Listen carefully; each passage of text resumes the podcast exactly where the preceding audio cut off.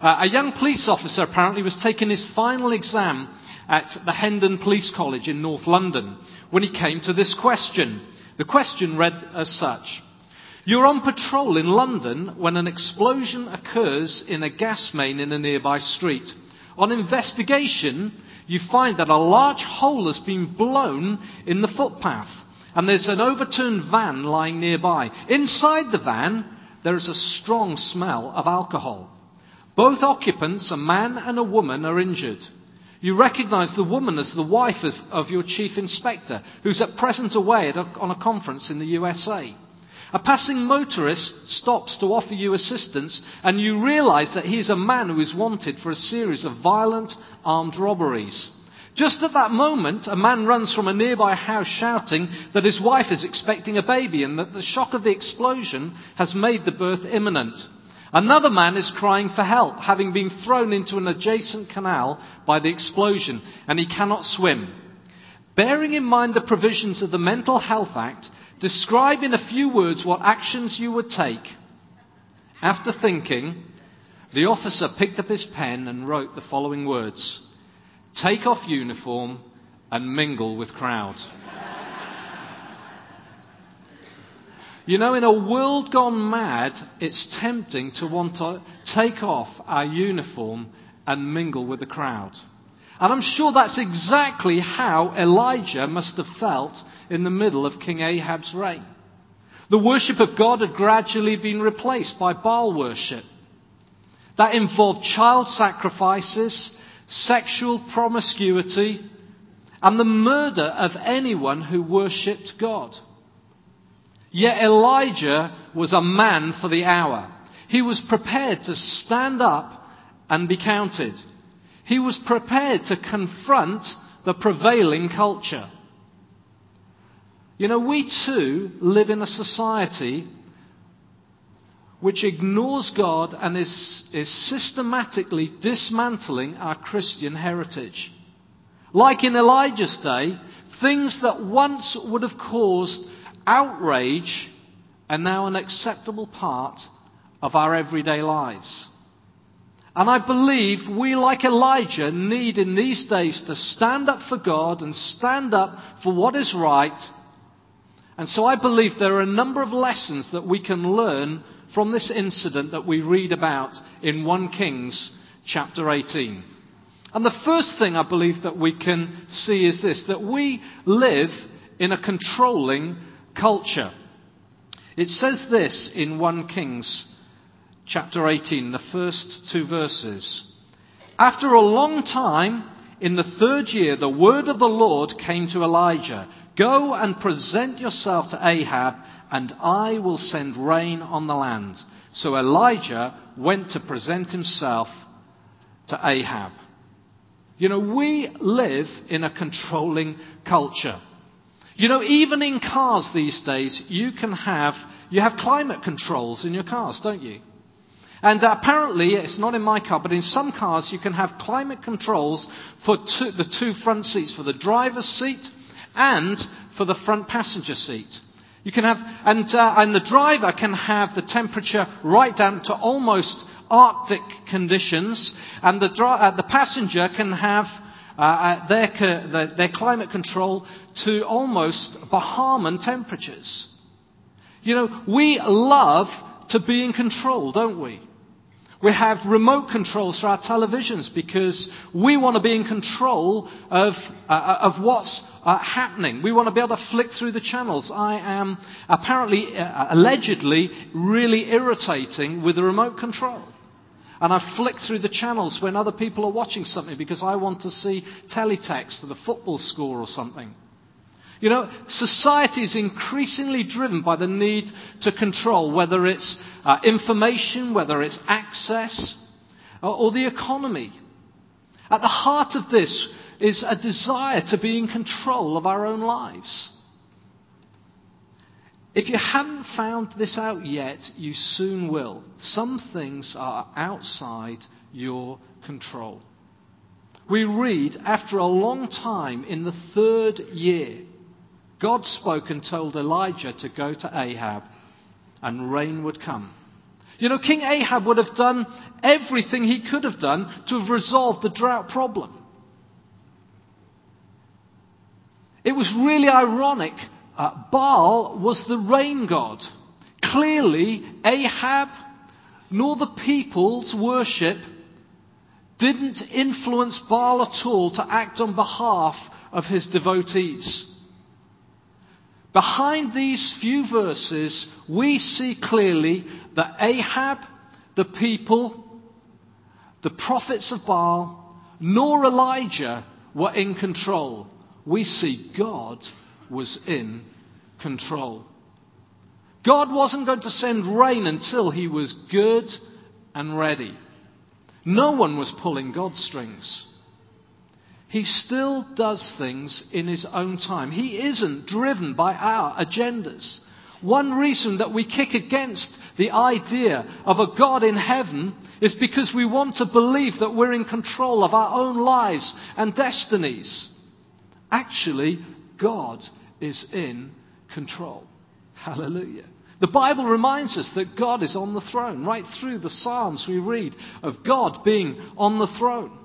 In Revelation chapter 4, we see a picture of a throne room in heaven. And on that, uh, in that throne room, there's a throne, but the throne isn't empty. There is someone sitting on it. There is God in heaven sitting on his throne. God is in control of the whole of creation as well as the affairs of men. Proverbs chapter 19 verse 21 puts it like this. Many are the plans in a man's heart, but it is the Lord's purpose that prevails. It's God's purpose that prevails. You know, whenever uh, we do, uh, we have a barbecue in the summer, uh, I'm in charge of the barbecue.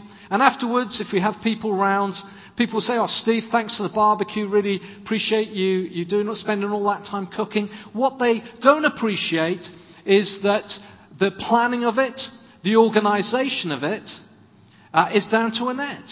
She's the one that invites people. She's the one that tells me what to do. She's the one that goes out and uh, buys uh, the vegetables, buys the salad, She's the one that buys the meat. She's the one that prepares the salad. She's the one that takes the meat out of the freezer in plenty of time for it to defrost. She's the one that puts it in the microwave so it's cooked properly in the middle. And uh, all I do is stand at the barbecue with a bottle of beer and uh, burn the food on the outside. And yet I'm the one that gets the pat on the back. And just like that, that's like that. Sometimes, sometimes people, we just forget God is in control. You see, the challenge is to trust God to do what's right, particularly in a world full of suffering. Especially when we see disasters like we've seen in these last weeks in, in Haiti. We need to be people who submit our lives to God's rule. See, over the three years of the drought, People would have, would have been suffering and dying. And yet Elijah never wavered in his trust that God was in charge and working out his purposes, even when it didn't feel like it. I'm not going to give you, uh, give you an, uh, an apologetic discourse on suffering. But Peter tells us God's patience means salvation. God is being very patient with us in this world. In all that's happening, God could come and sort it out in a moment.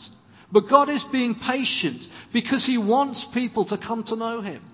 That's what it says. God's patience means salvation. Peace and patience should characterize us as the people of God. Are you like that? Are you, or are you someone who needs to be in control? If so, don't be surprised if God uses your circumstances to teach you that that's not the case. Never forget God is in control. The second thing we see is like a, we see like Elijah, we live in a blame culture. In verses 16 to 18 says this. Ahab went to meet Elijah. When he saw Elijah, he said to him, Is that you, you troubler of Israel? I have not made trouble for Israel, Elijah replied, but you and your father's family have. You have abandoned the Lord's command and followed the Baals. We live in a blame culture. When I was growing up in Swansea, two doors up from us were uh, another family from the church. It was the church secretary and his family used to play with their son. And uh, the wife had a name for me. And her name for me was Trouble. It's true. It's really true. I don't know why. Um, but uh, she used to uh, say every time she saw me, every time I'd, uh, she'd see me walking in church or up the road, she'd say, Look out, here comes trouble. That is what Ahab was doing with Elijah. Look out, here comes trouble. Is that you, you troubler of Israel? The drought and subsequent famine had been severe. It really was bad news. And you know, likewise, our country is in a serious mess. The precarious economic situation has become obvious, isn't it, in recent months. And yet, in the midst of social and economic chaos, many see the church as being part of the problem. As far as the world is, we live in is concerned, many think that we're just not politically correct. We discriminate on the basis of sexual orientation and that we're dangerous extremists. The result is a very negative perception of the church. Rather than being conciliatory, though, Ahab tells King Ahab, actually, Ahab, you're the problem. You're the cause of the problem. And you know, there's a, I believe God is calling us to be people who stand up in these days and speak the truth in love. You see, the truth is that people have chosen to live lives without reference to God. And so they've replaced, it, replaced the worship of the one true God with what the Bible calls false gods and idols. Bizarrely, Ahab has seen God shut up the heavens as a result of Elijah praying. And instead of driving him to seek God's forgiveness and leading his people to do the same, he's dug his heels in.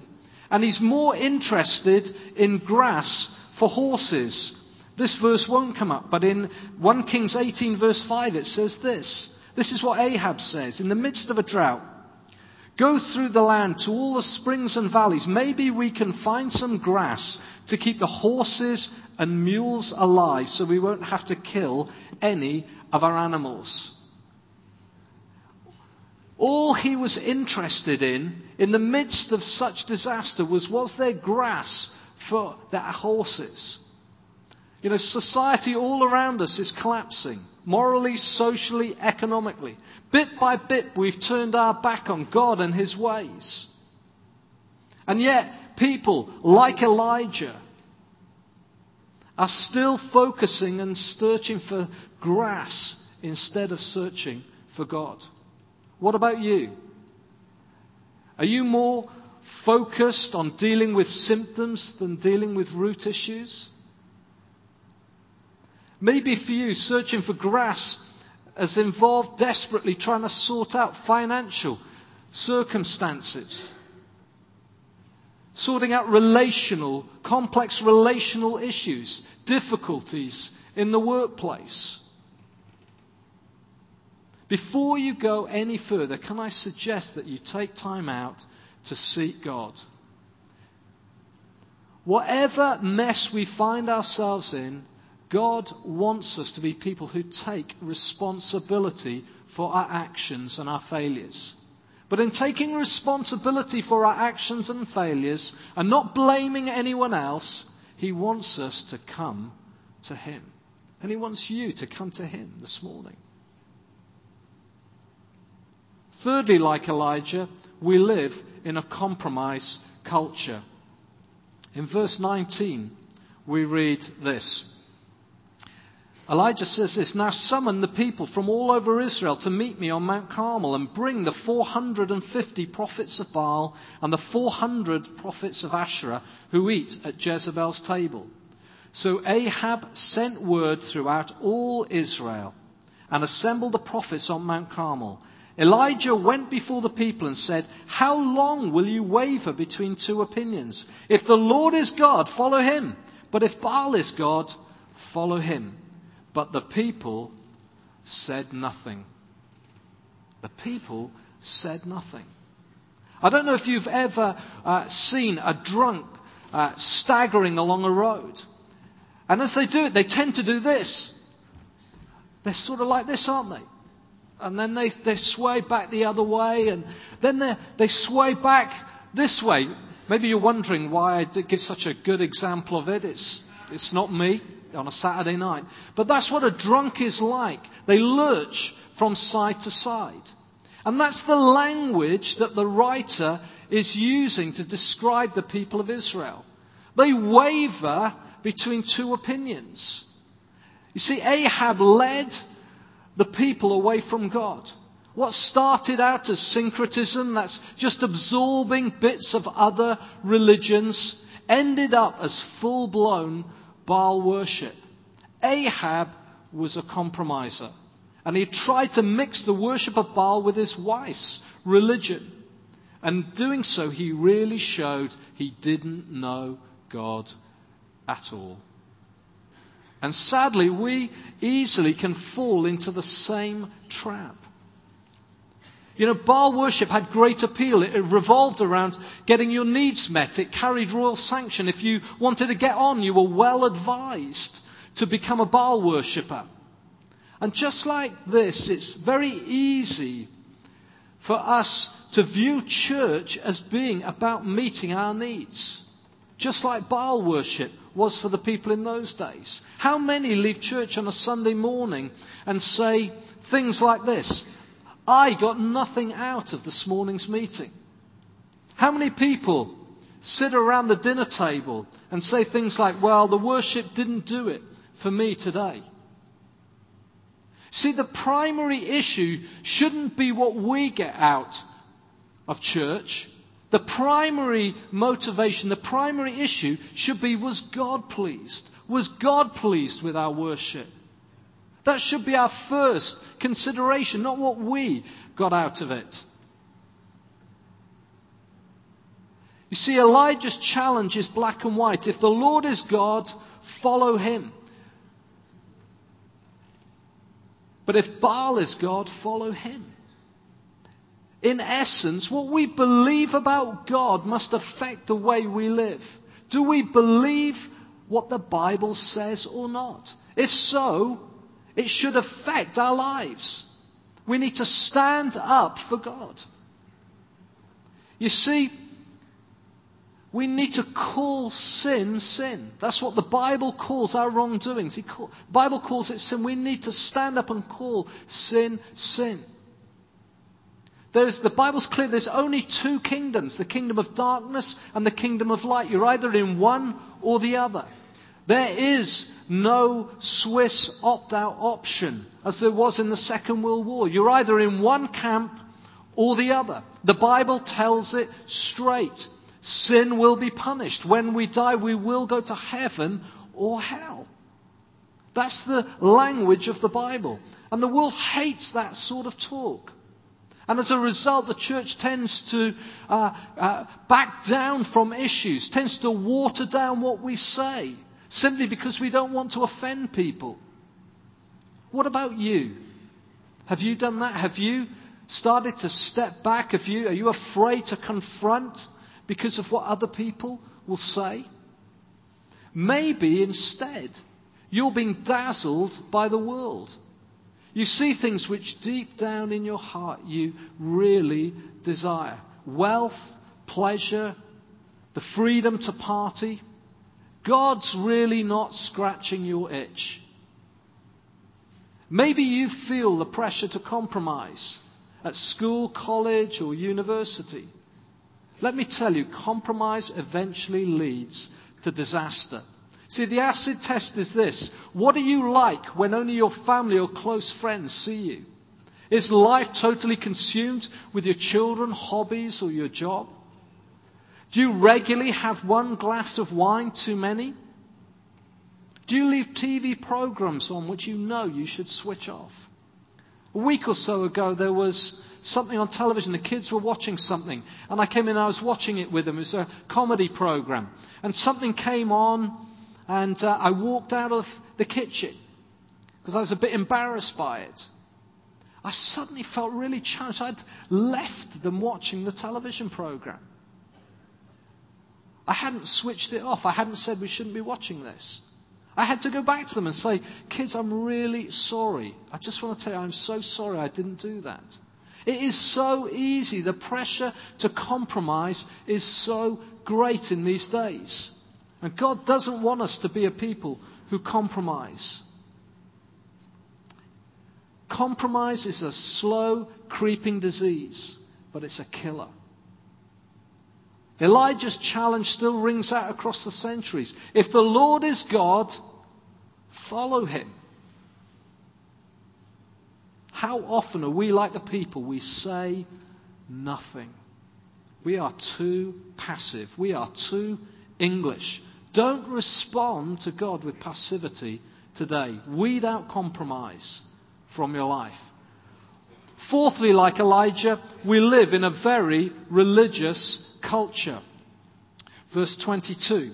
Then Elijah said to them, I am the only one of the Lord's prophets left, but Baal has 450 prophets. Get two bulls for us. Let them choose one for themselves and let them cut it into pieces and put it on the wood, but not set fire to it. I will prepare the other bull and put, the, put, put it on the wood, but not set fire to it. Then you call on the name of your God, and I will call on the name of the Lord, the God who answers by fire. He is God. Then all the people said, What you say is good. So the, uh, uh, uh, the prophets of Baal take their, uh, uh, their bull, they put it on the altar, they, on, on there, ready for their sacrifice. They lay it out, and they're ready to go. You know, the world Elijah lived in was a world of clashing religious cultures, the worship of God or of Baal. A.W. Tozer once said this We actually have too many gods. We have too many irons in the fire. We have too much churchly institutionalism. We have too much religion. I guess we just have too much of too much. And the world that Elijah lived in was just like that. The worship of Baal today, though, has been replaced with the worship of self, money, sex, and power. The head may be different, but the root is just the same. In reality, there's little difference. What people worship is what dominates their lives. Elijah steps up to the plate. There's only one way to settle this dispute as to which was the right way. It wasn't going to be resolved around the negotiating table or in an arbitration court. It was going to be, it was going to be resolved by a good old fashioned shootout. It was time to confront the situation. Elijah's confidence was astounding. He knew that if God was for him, no one could stand against him. He laid out the challenge. You call on the name of your God. You sacrifice this bull. And the God who answers by fire, He is God. And having accepted the challenge, the prophets of Baal, they go about their business. They call on the name of Baal. They shout. They dance. They shout louder. They cut themselves as part of their rituals. They frantically prophesy. And to all of this kerfuffle, to all of this noise, to all of this pleading, to all of this uh, uh, uh, impassioned uh, calling out to Baal, there is no response. There is a resounding silence. Elijah goads them. Go on! Shout louder. Perhaps he's indisposed. Literally, quite literally saying, perhaps he's on the toilet. Perhaps he can't get out to hear your cries. Cry a bit louder.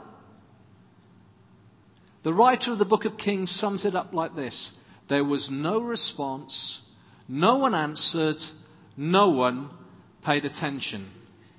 The Bible tells us that this should come as no surprise. Idols cannot speak or answer. We may not worship pagan gods today, But the things we build our lives on can never help when we're in trouble. Richard Pryor, a wealthy American comedian and actor, was in a terrible car accident. And he was talking to uh, an American uh, uh, uh show host. And this host was asking him about uh, the incident. And Richard Pryor was reflecting on the fact that uh, wealth didn't really count for a lot. And he said this that following the accident, he didn't call on the Bank of America once. You know, money will not help you when you're in real trouble. It really won't. Only God can help you. Jesus similarly challenged his listeners with a parable in Matthew chapter 7. He said, What are you building your life on? Are you building it on a rock or are you building it on sand? When the storms come and the waters flow, will your foundation wash away and will your house fall down? Because unless you build your house on something substantive, unless you build your life on a rock that won't move, you're in trouble come the end. Jesus says, Build your life on me. I am the rock. In these days, we're to be people who don't compromise. We're to be people who build our life on Jesus, the rock of ages. Finally, like Elijah, we live in a performance driven culture. It says this in verse 30. Well, Elijah, Elijah calls all the people to him. He repairs the altar, gets 12 stones, one for each of the tribes. And he builds an altar in the name of God. He digs a trench around it large enough to hold uh, uh, enough, uh, plenty of water. He ranges the, the wood. He cuts the bull up. He pours uh, 12 jars of water, gets the people to pour 12 jars of water, probably seawater, because Carmel was near the sea, over the offering. And then at the time of sacrifice, it says this At the time of sacrifice, the prophet Elijah stepped forward and prayed, O Lord, God of Abraham, Isaac, and Israel, let it be known today that you are God in Israel and that I am your servant and have done all these things at your command. Um, answer me, O Lord, answer me, so these people will know that you, O Lord, are God and you are turning their hearts back again. Then, then the fire of the Lord fell and burned up the sacrifice, the wood, the stones, the soil, and also licked up the water in the trench. When all the people saw this, they fell prostrate and cried, The Lord, He is God, the Lord, He is God. Elijah steps up to the plate. Now it's time to come up with the goods. You know, like Elijah, we live in a performance driven culture. If God doesn't show up, Elijah is in trouble. I remember years ago uh, with exams coming home uh, with having had uh, my, with my school report. My dad would look at the school report, and this would often be the conversation. My dad would say, Oh, you've got 74% uh, in maths. And he would ask this question he'd say, What did you come in the class? And when he said that, I always felt I hadn't done good enough. Because I never came in the top one or two. I always came 11th, 12th, 13th. I always felt I didn't quite make it. You know, we live in a society like that, don't we? That's driven by performance. It's about how you do. You know, the workplace for people in these days is increasingly become results driven. Woe betide it if you don't hit your targets in these days. Sadly, it's become like that in the church. If a church is growing, it must be a success, mustn't it? Whether or not it's just a result of people church hopping or not. Success is all about performance. The prophets of Baal have had their go. They've had a proverbial bad day at the office. And now it's Elijah's turn. He rebuilds the altar, builds it with uh, It's been in ruins. He rebuilds it with 12 stones. He reminds people of their heritage. He reminds the people of God of their heritage. He take, takes 12 stones, one for each of the 12 tribes. The nation's been split in two. He takes 12 stones and puts, it, puts them together. He reminds them of their heritage. You know, in these days, we mustn't be afraid to remind people of our Christian heritage. We mustn't be embarrassed of it. We have a great Christian heritage, which this country is slowly pulling apart and moving away from. We must not be embarrassed about that. He then sacrifices the bull and he pours 12 jars of water over it. He was in no doubt that God would show up. Didn't matter how much water, it could have been 50 barrels of water. He knew God was going to turn up. And at the appointed time, Elijah steps forward and prays. How could he pray with such confidence and assurance? Well, Elijah's secret was this. He knew it wasn't about him, it wasn't about his performance. He knew that his God answered by fire. He knew Baal was nothing more than a worthless idol. But why did Elijah say fire? Why not say water? There'd just been a drought for three years. They needed water. God had told Elijah, we read it at the beginning, that if he went to Ahab, he would send water. So why didn't Elijah say, the God who answers by water, he's the God. Worship him. Why didn't he? How strange. Well, somehow a sacrifice was important. Elijah knew God's ways. He knew that the people's rebellion, their sin, their wrongdoing, had to be punished because God was holy. We were singing about God's holiness this morning. God is a holy God. He hates our rebellion. He hates us living independently of Him. He made us and He expects our worship. God required a sacrifice, a substitute, something to, to punish instead of the people because their sins need to be punished. And so an animal, in this case a bull, was punished, was taken, was killed. Elijah was obedient. He acted in line with God's word. God would answer him because his sacrifice was acceptable. And God did answer. And when the people saw the fire of God fall, they cried out, The Lord, He is God. How is that relevant to us today? What we read is a type and shadow of what God would do many hundreds of years later. The continual sacrifice of animals couldn't deal with, could never deal with God's justifiable anger at mankind's rebellion. We could never do anything that would be sufficient to appease God's holy wrath at our sin. It's not about what we do. God had a better way that would deal with the problem. He would deal with it once and for all time. And it involved sending his son Jesus 2,000 years ago to die in our place. God punished him that we might be forgiven. Hallelujah. And all that we need to do, all that we need to do is to believe on Jesus and turn to God and live for Him instead of living for ourselves, to receive forgiveness for what we've done wrong. Jesus is our acceptable sacrifice. Is He yours?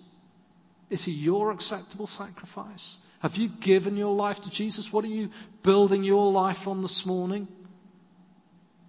Maybe like Jeremy's word about God revealing Himself to you through your life. Maybe today's the day you need to give your life to Him. You need to turn to Him.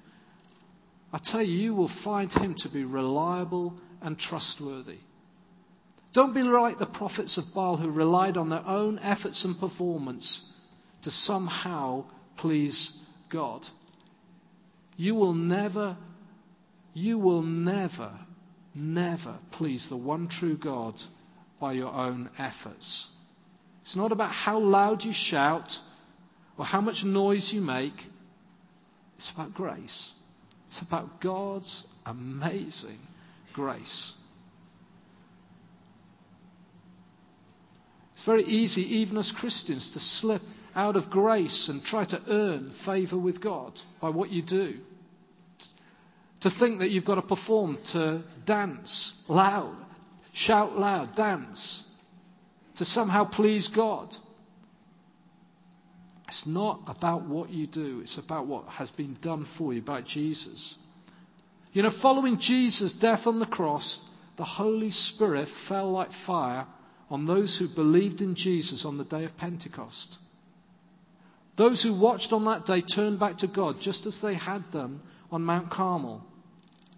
You know, if we, as spirit filled followers of Jesus, take a stand for God like Elijah did, not necessarily on St. Catherine's Mount, but maybe in the schoolyard, maybe in college, maybe in work, maybe amongst our neighbours, friends, family, at home, maybe amongst people we hardly know, over issues of righteousness and God's honour. And if we cry out to God to help us, we can have confidence that God will hear us from heaven, like he heard Elijah. Because our sacrifice is acceptable. Jesus is our perfect sacrifice. He died on the cross. Our Lamb, the Lamb of God who takes away the sin of our perfect, spotless Lamb is acceptable before God. Fire has come from heaven. And so, as you cry out to God to help you, it may not be literal fire, but God will pour out His Spirit to answer bold, courageous prayers because our sacrifice is acceptable you know, that should make us bold and fearless as we confront a world that's turned its back on God. As we conclude this morning, then, the challenge is this Have we taken off our uniform and mingled with the crowd?